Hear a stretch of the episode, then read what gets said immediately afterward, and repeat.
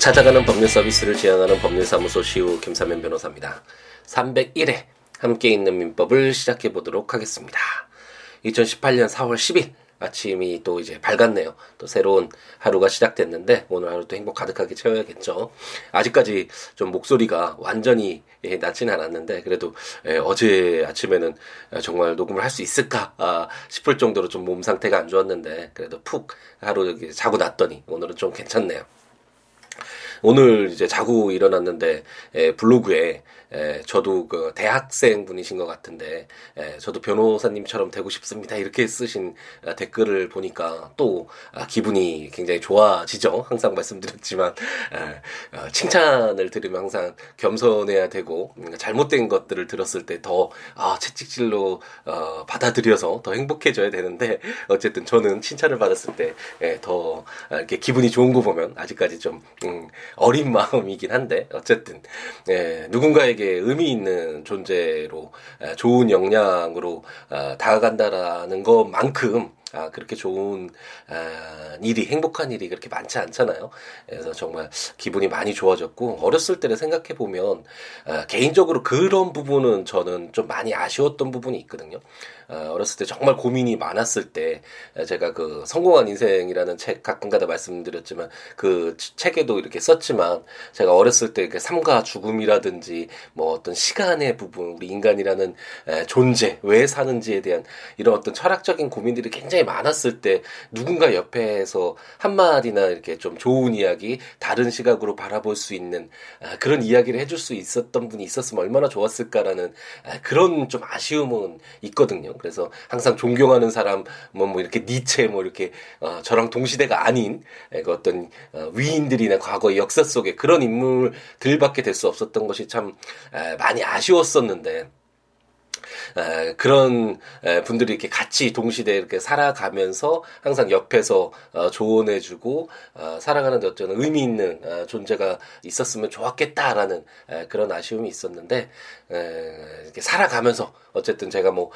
크게 그렇게 뭐 위대한 영향을 미칠 수는 없겠지만 이렇게 정말 작지만 작은 의미로나마 좀 좋은 긍정적인 의미로 다가갈 수 있는 사람이 될 수 있도록 더욱 노력해야겠다는 생각이 들고 함께 있는 민법 들으시는 분들도 물론 그 역사 속의 위인들을 이렇게 보는 것도 좋지만 이제 본인들이 스스로 더 열심히 하루하루 채우고 더 정말 의미 있게 그 순간들을 채워가는 자신의 삶들을 채워가는 모습들을 보이면 아마도 주위의 사람들이 지금 함께 있는 민법 들으시는 분들을 보면서 저런 분들이 돼야겠다 저렇게 열심히 한번 살아야겠다 이런 어떤 자신의 삶에 긍정적인 좋은 영향으로 미칠 수 있는 그런 부분들이 분명히 될 수 있겠죠. 그래서 우리 모두가 다 서로서로 주위에 어떤 좋은 의미로 다가갈 수 있는 그런 존재가 되기 위해서 더욱 노력했으면 좋겠다라는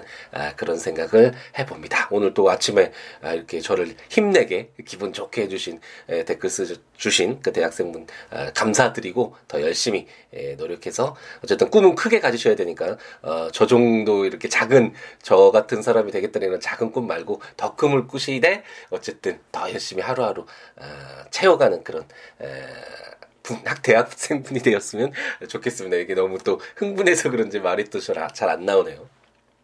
네, 그럼 함께 있는 민법으로 우리는 돌아가야 되겠죠. 그래서 우리가 지금 친족편을 마무리 짓고 이제 상속편을 공부를 하고 있는데 누가 상속인이 되는지 그리고 상속분은 어떻게 되는지 이런 내용들을 우리가 이제 공부를 했고 어제 이제 상속재산 공동 상속인이 되었을 때는 그 상속인이 이제 공유 관계가 있다라는 것을 우리가 공부를 했었죠. 그래서 공유와 관련돼서는 우리가 물권편에서 소유권 부분 중에서 그 소유권을 여러 명, 하나의 물건에 대해서 한 명의 그 소유권자가 있을 수도 있지만 여러 명의 소유권자가 있을 수 있잖아요. 그랬을 때 그 공동 소유의 형태로서 공유와 합유와 총유라는 것이 있다라는 것을 우리가 물권편에서 공부를 했는데 공동 이렇게 상속인이 여러 명일 때는 공유 관계가 된다라는 것을 배웠고 공유일 경우에는 각자의 지분을 이제 처분을 할 수도 있을 뿐만 아니라 여러 가지 그 뭐 공유하는 물건을 같이 사용하고 수익을 얻을 수도 있고 이런 내용들을 우리가 공부를 했었잖아요. 그리고 또 한 가지가 이제 더 이상 공유 관계가 지속하고 싶지 않을 때, 공유 관계를 지속하고 싶지 않을 때 그 공유물을 분할할 수 있는 그런 청구를 할 수 있다라는 것을 배웠고, 그게 협의에 이루어질 수도 있고 협의가 되지 않았을 때는 재판상으로 이렇게 청구를 해서 공유물을 분할할 수 있다라는 것을 배웠던 것처럼 이 상속 재산의 경우에도 공동 상속인이 이렇게 분할을 할 수 있다라는 것을 우리가 어제 공부를 했습니다. 오늘 이제 4개의 조물은 이렇게 분할을 했을 때 약간 형평이 안 맞는 경우가 있을 수 있거든요. 이게 분할을 했을 때 어떤 토지를 분할했다. 그래서 3명이 갑돌이, 울돌이, 병돌이가 나눠졌는데 어떤 부분이 굉장히 하자가 있어서 뭐 토지의 경우에는 그런 경우가 좀 적을 수도 있겠지만 어떤 물건을 뭐 이렇게 분할을 했는데 이게 어떤 자기가 가지고 있던 물건에 어떤 하자가 있거나 어떤 채권을 이렇게 나눠 갖기로 했는데 자기가 뭐 기돌이한테 받기로 했던 채권이 그 기돌이가 무자력해서 자기만 못 받게 됐다. 그럼 공동상속인 중에 이렇게 형평에 반할 수가 있잖아요. 그랬을 때 어떻게 그 공동상속인들의 이해관계를 조율할 것인가와 관련된 이렇게 4개의 조문을 한번 보면서 상속재산의 이제 분할과 관련된 내용을 마무리 짓도록 하겠습니다. 이제 내일부터는 상속의 승인 및 포기, 굉장히 현실적으로도 중요한 내용이라고 말씀을 드렸죠. 상속과 관련돼서 채무가 정말 많은데 그때 뭐 포기를 하던가 한정 승인을 하지 않아서 상속을 그냥 단순 승인을 하게 돼버리면 그 채무를 그대로 뭐 어떤 자녀랄까 이렇게 떠안게 되고 정말 자신의 인생이 달라질 수도 있잖아요. 그래서 현실적으로도 알아둘 필요가 있는 그런 내용들을 우리가 이제 내일부터 공부를 하도록 하겠습니다. 1015조부터 한번 볼 텐데, 분할의 소급효라는 제목으로 상속재산의 분할은 상속 개시된 때에 소급하여 그 효력이 있다. 그러나 제3자의 권리를 해하지 못한다라고 규정을 하고 있습니다.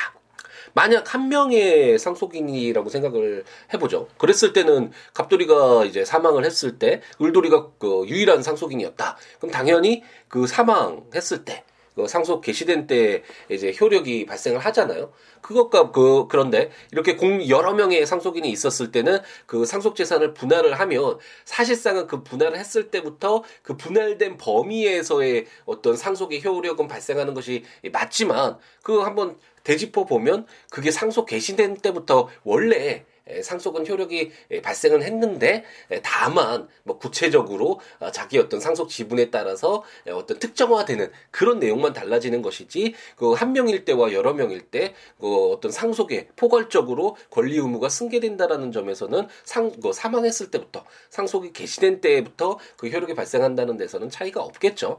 그렇기 때문에 상속 재산이 분할하더라도 상속 개시된 때 그렇게 나눠져서 그 지분만큼 그 특정된 분할된 뒤에 그 특정된 부분만큼 상속을 받은 것으로 그런 효력이 있는 것으로 1015조가 처리하고 있고, 다만 이제 다 그 상속 분할이 행해지기 전에 어떤 공동상속인 중에 1인이 자신의 상속분에 해당한다라고 생각하고 뭐 제3자에게 자기 지분에 해당하는 그런 토지를 매도했는데 갑자기 뭐 이제 상속재산 분할된 뒤에 이거 내 것이 아니라 다른 공동상속인이 상속재산으로 취득했다. 뭐 이런 식이 되면 제3자에게 또 뜻하지 않는 손해를 입힐 수가 있겠죠. 그런 제3자의 신뢰도 거래 안전, 항상 말씀드렸듯이 어떤 보호할 그런 가치, 그리고 어떤 거래 안전, 이 2가지 크게 상반되는 내용들이 있을 수 있어서 이 2가지를 어떻게 이해관계를 조율하는 것인가 할 것인가와 관련된 문제가 항상 민법 그리고 이제 구체적인 사례에서 법원도 항상 고민하는 그런 부분이 바로 이 2가지 크게 큰 축이라는 설명을 여러 차례 드렸었는데, 어쨌든 이때 제3자의 신뢰를 해야 할 수 있기 때문에 이렇게 제3자의 권리를 해하지는 못하도록, 비록 상속재산 분할이 상속 개시된 때 소급해서 처음 그 피상속인이 사망했을 때 그런 어떤 분할의 효력이 발생한다고 하더라도, 그렇게 소급효를 인정했더라도 제3자의 권리는 해하지 못하도록 이렇게 규정을 두고 있습니다. 제1016조는 공동상속인의 담보책임이라는 제목으로 공동상속인은 다른 공동상속인이 분할로 인하여 취득한 재산에 대하여 그 상속분에 응하여 매도인과 같은 담보책임이 있다라고 규정하고 있습니다. 우리가 담보책임 예, 익숙한 용어죠, 이제. 예, 굉장히 어려운 부분이 있고, 개인적으로는 이 담보 책임과 관련된 소송을 몇 차례 해가지고 다 좋은 결과를 좀 얻어서 굉장히 좋아하는 그런 내용이라는 이야기도 우리가 담보 책임 공부할 때 말씀드렸던 것 같은데, 예, 담보 책임이라는 게 쉽게 생각하면 어떤 매매의 경우에 어떤 물건을 팔았다. 근데 그 물건에 하자가 있다. 뭔가 문제가 있으면 그 하자 부분에 대해서 매도인에게 책임을 묻도록 하는 것이, 매도인이 그 어떤 하자 부분에 대해서는 배상을 해주는 것이 타당하지 않냐라는 어떤 그런 법리에서 인정되는 손해배상 책임이라고 할 수 있겠죠. 이 성격과 관련돼서 물론 이건 이론적이긴 한데 이렇게 깊숙이 들어갈 필요는 없지만, 우리 민법 체계에서는 그 손해배상 책임이 크게 보면 채무불이행 책임, 어떤 채권 관계가 있을 때 어떤 불이행이 있어서 손해가 발생했을 때 어떤 책임을 배상해주는 채무불이행 책임, 그리고 어떤 채권 관계가 있진 않았지만 우리가 법정 채권 관계라 그래서 불법행위와 관련된 내용을 공부했었잖아요.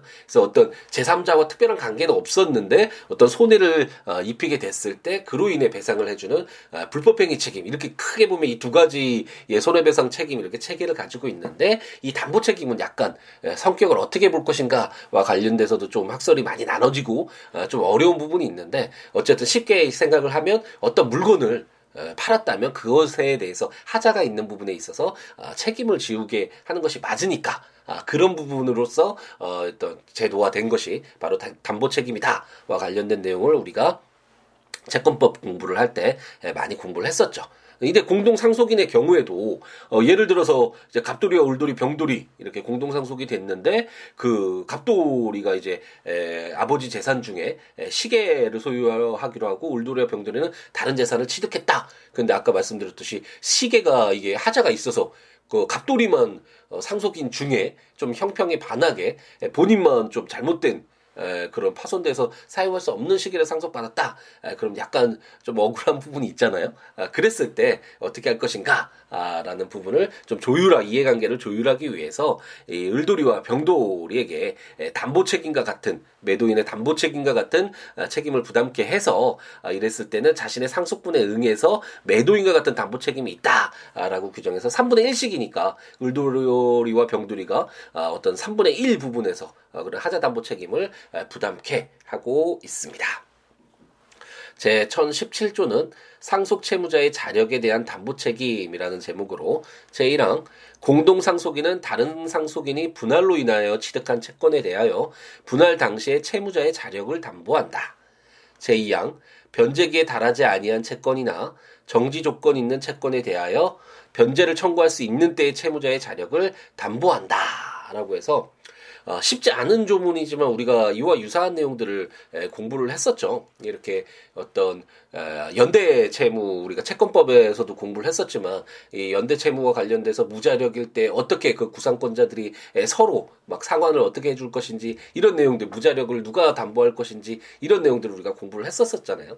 계속 연속되니까 그래도 어느 정도는 이해를 하실 수 있지 않을까라는 생각이 드는데, 이런 어떤 여러 명의 당사자들이 나오면 쉽지 않죠. 항상 말씀드렸듯이 1대1의 어떤 관계만 하더라도 수많은 이해관계가 발생해서 법률 권리 의무가 발생하고 법률 효과가 이렇게 이루어지는데, 다른 막 여러 명의 당사자들이 등장하면 역시 쉽지 않죠. 그 해석에 있어서 전 1017조도 예를 통해서 한번 생각해보면 그래도 좀 어느 정도 이해가 좀 쉬울 수 있겠죠. 갑돌이와 울돌이, 병돌이가 공동상속인인데 아버지가 돌아가시기 전에 정돌이로부터 300만원의 채권이 있었다라고 한번 가정을 해보죠. 그 정돌이에게도 있고, 만약 무돌이에게도 있고, 기돌이에게도 뭐 똑같이 300만원이었다고 한번 가정을 해보면, 이제 갑돌이가, 을돌이가 되겠죠. 을돌이가 정돌이로부터 그럼 300만원 받고, 병돌이는, 무돌이, 그리고 병돌이, 정돌이는 기돌이, 이렇게, 어쨌든 채권자가, 공동 상속인이 여러 명의 채무자를 이렇게 나눠서, 채권을 이제 상속분으로, 이렇게 상속받기로 했다라고 한번 가정을 해보죠. 그래서 이제 갑돌이가 이제 그 사망을 하고, 을돌이가 이제 그 정돌이에게 채무를 이행하라고 이렇게 청구를 했는데, 그 정돌이가 상속재산을 분할할 당시에 이제 무자력이 되었다. 그래서 300만 원을 더 이상 갚을 수 없게 되었다. 이랬을 때 우리가 이런 내용들 함께 있는 민법을 통해서 읽어 나왔었잖아요. 이랬을 때 그러면 운이 없는 것으로 볼 것인가? 그 을돌이를 그 무자력이 된 것에 대해서 상속재산 분할할 때 이런 내용들을 모르고 하긴 했어도 어쨌든 이거 뭐 복불복이다라고 하면서 이건 어쩔 수 없다, 을돌이가 어쩔 수 없다라고도 볼 수 있겠고, 아니면 이거 공동상속이니 상속재산 분할만 안 했어도 그 무자력은 빼고 나머지 채권에게서 이렇게 나눠 가졌을 텐데 너무 이렇게 을돌이만 복불복으로 못 갖게 하는 것은 형평에 반한다라고 해서 다른 공동상속인에게 이런 어떤 무자력에 대한 위험 부담이랄까요? 이런 책임을 분담케 할 수도 있고, 이게 여러 가지 입법 취지가 있을 수 있겠죠. 근데 대체적으로는 이렇게 여러 명의 이해관계가 있을 때 어떤 특별한 사유로 인해서 그 손해를 일방에게만 이렇게 책임을 지우기보다는 여러 사람들에게 함께 이렇게 책임을 부담케 하는 그런 내용들을 우리가 많이 공부를 했었잖아요. 그것처럼 이렇게 공동상속인이 어떤 상속이 분할이 됐는데 그 자기가 분할돼서 받은 채권이 어떤 채무자의 자력이 없다 라고 했을 때는 다른 공동상속인이 그 채무자의 자력을 담보한다 라고 규정을 해서 이제 나머지 을돌이와 병돌이가 될까? 병돌이와 정돌이가 되나요? 이게 병돌이와 정돌이가 지금 을돌이가 받지 못하는 그 300만 원, 이제 150만 원씩이 이제 되겠죠. 그 50% 분할 3분의 1씩이니까 이렇게 나눠서 150만 원씩 될 이제 나눠지겠죠. 그렇게 해서 50만 원씩 이렇게 부담을 해서 정돌이가 받지 못하는 그런 무자력 부분에 대해서 이렇게 조금 이렇게 보호를 하도록. 그래서 채무자의 자력을 담보한다라고 1017조가 규정을 하고 있는 것이, 채무자가 무자력이 됐을 때 이렇게 막 여러 명이 등장하니까 헷갈리죠. 뭐 을돌이, 병돌이, 정돌이, 기돌이, 무돌이 나오니까 좀 헷갈리는데 좀 저도 제대로 이야기하고 있는지를 잘 모르겠네요. 어쨌든 좀 양해를 해서 이렇게 그 공동상속인이 어쨌든 3명인데 그 중에 1명이 받기로 한 그 채권이, 그 채무자가 무자력에서 어떤 을돌이가 받지 못하게 됐을 때는 나머지 그 공동상속인이 그 무자력 부분에 대해서 담보를 해서 이제 을돌이가 받기로 한 부분들을 이렇게 자신의 상속분에 따라서 책임지도록 한다라고 생각하시면 되겠고, 만약 1년 뒤에 받을 채권인데 상속재산 분할을 했을 당시에는 그 뭐 정돌이가 무자력이 아니었는데 1년 뒤에 받기로 한 채권이었는데 1년 뒤에 이렇게 어떤 기한이 있었던, 아니면 뭐 변제기에 달하지 않은 채권이죠. 그리고 아니면 어떤 정지 조건이라 그래서 어떤 조건이 성취되는 것을 어떤 정지 조건으로 하는 그런 채권이었을 때 그 상속재산 분할 당시에는 특별히 문제가 없었지만 실질적으로 채권을 이제 반환받아야 될 때, 그때 어떤 무자력이 됐을 때는 마찬가지가 되겠죠. 그때는 다른 공동상속인이 채무자의 자력을 담보토록, 그래서 공동상속인들의 어떤 이해관계를 이렇게 조율을 하고 있다라고 생각하시면 되겠습니다. 제 1018조는 무자력 공동상속인의 담보책임의 분담이라는 제목으로, 담보책임 있는 공동상속인 중에 상환의 자력이 없는 자가 있는 때에는 그 부담 부분은 구상권자와 자력 있는 다른 공동상속인이 그 상속분에 응하여 분담한다. 그러나 구상권자의 과실로 인하여 상환을 받지 못한 때에는 다른 공동상속인에게 분담을 청구하지 못한다라고 규정을 해서, 이 내용도 굉장히 어려운 부분인데 우리가 아까 말씀드렸듯이 무슨 연대채무나 이런 내용들 공부할 때 공부를 했었죠. 그리고 말씀드렸듯이 어쨌든 기준은 여러 명의 어떤 공동으로 뭐 채무를 부담한다든지 채권을 갖고 있는 자들이 있었는데 뭐 상속재산 분할이나 어떤 이런 어떤 사유로 인해서 분담이 됐지만 그 분담 부분에 대해서 어떤 자신의 채권을 반환받지 못하는, 그래서 일방적으로 손해를 받아야 되는 그런 상황이 있을 때 그 나머지 같이 하기로 했던 공동상속과 관련돼서는 다른 공동상속인들이 그 부분에 대해서 이제 같이 책임을 분담한다라는 그런 어떤 기준에서 읽어보시면 되겠고, 그래서 아까 그 예에서 이제 을돌이와 병돌이가 이제 각각 100만 원씩 갑돌이에게 지급해야 되는, 아까 정돌이라고 했었던 것 같은데 함께 있는 민법에서는 갑돌이라고 해서 이게 좀 헷갈렸네요. 어쨌든 갑돌이, 을돌이, 병돌이가 이렇게 공동상속이었는데 갑돌이가 받지 못하게 돼서 무자력이어서 정돌이한테 받아야 되는, 그래서 받지 못하는 상황이어서 을돌이와 병돌이가 이제 100만 원씩 갑돌이에게 지급해야 되는 담보책임을 부담한다, 뭐 어떤 이런 예에서 근데 만약 을돌이가 상속재산을 모두 낭비해서 무자력이 됐다, 그랬을 때 이 무자력 부분에 대해서 갑돌이가 돈을 받지 못하는 것으로 할지, 아니면 다른 공동상속인인 이제 병돌이에게 그 을돌이의 부담 부분에 대해서도 담보 책임을 물어서 어느 정도 이런 형평을 구할지, 이런 어떤 여러 가지 입법적으로 어떻게 해결할 것인지가 문제될 수 있겠죠. 그렇지만 제가 처음에 말씀드렸듯이 어떤 이런 기준들, 연대 채무도 마찬가지로 이렇게 묶여져 있는 거잖아요. 여러 명이 이 공동상속인의 경우에도 상속이라는 그런 동일한 원인으로 인해서 여러 사람들이 같이 결속이 되어 있는데, 이렇게 연대가 되어 있는데 그 부분이 이렇게 나누어지더라도 자신의 어떤 책임 없는 부분으로 인해서 손해를 입었다면 그 손해 부분에 있어서는 다른 공동상속인들이 같이 결속했던 그자들에게 같이 그 부담을 지우도록 하고 있다라는 그런 기준에서 한번 보시면 되겠고, 그렇기 때문에 담보 책임 있는 공동상속인 중에 상환의 자력이 없는 때 을돌이와 병돌이가 이제 공동 담보 책임이 있는 공동상속인이었는데 을돌이 그 중에 자력이 없게 됐을 때 그 부담 부분은 이제 구상권자와 자력이 있는 병돌이가 그 상속분에 응해서 이제 분담을 하도록 이렇게 규정을 하고 있다라고 생각하시면 되겠고, 하지만 아까 말씀드렸듯이 이런 내용들은 다 그 분담했던, 그 분할됐던 그 자가 어떤 과실이 없어야 되겠죠. 자신의 잘못으로 어떤 손해를 입게 됐는데 그 손해에 대해서도 공동상속인에게 그대로 책임을 물으면 안 되겠죠. 이런 내용들 우리가 채권법 공부할 때 많이 공부를 했었는데, 그렇기 때문에 구상권자의 과실로 인하여 상환을 받지 못했을 때는 다른 공동상속인에게 분담을 청구하지 못한다라고 해서 어떤 그런 공동상속인 내부적인 관계에서 이해관계를 조율을 하고 있다라고 생각을 하시면 되겠습니다. 내용이 그렇게 쉽지는 않았죠. 우리가 항상 그 공동으로 여러 명들이 이렇게 등장을 했을 때 어떤 당사자들이 여러 명일 때 쉽지 않은 부분들이 있었고, 우리가 그 다수의 채권자, 채무자와 관련돼서 연대 채무 같은 거 공부했을 때 굉장히 어려웠었잖아요. 그 내부적인 관계들을 어떻게 조율할 것인지, 뭐 구상했을 때 어떤 무자력이 그 중에 일부분이 생겼을 때 이 부분들을 어떻게 해결할지가 굉장히 어려웠던 그런 기억이 나는데, 이 상속 부분에 있어서도 굉장히 유사한 형태를 띠고 있잖아요. 그래서 그런 어떤 취지에서, 그런 기준점에서 그래도 한번 읽어보시면 그래도 이해가 되지 않을까라는 생각이 들고, 조문을 한번 읽어보시면서 들으시면 좋으니까 국가법령정보센터, 제가 전자책으로 발간한 함께 있는 민법, 또는 제 블로그 siwo.com/siwo.net, siwoolaw.com.net에 해당 조문과 설명들 참고하시면서 들으시면 좋겠습니다.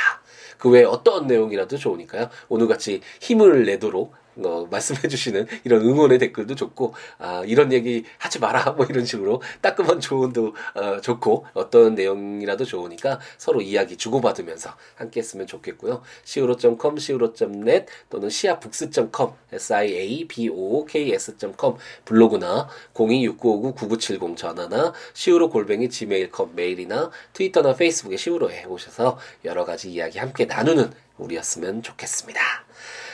네, 또 이제 새로운 아침, 2018년 4월 10일 아침 시간이 시작됐는데요.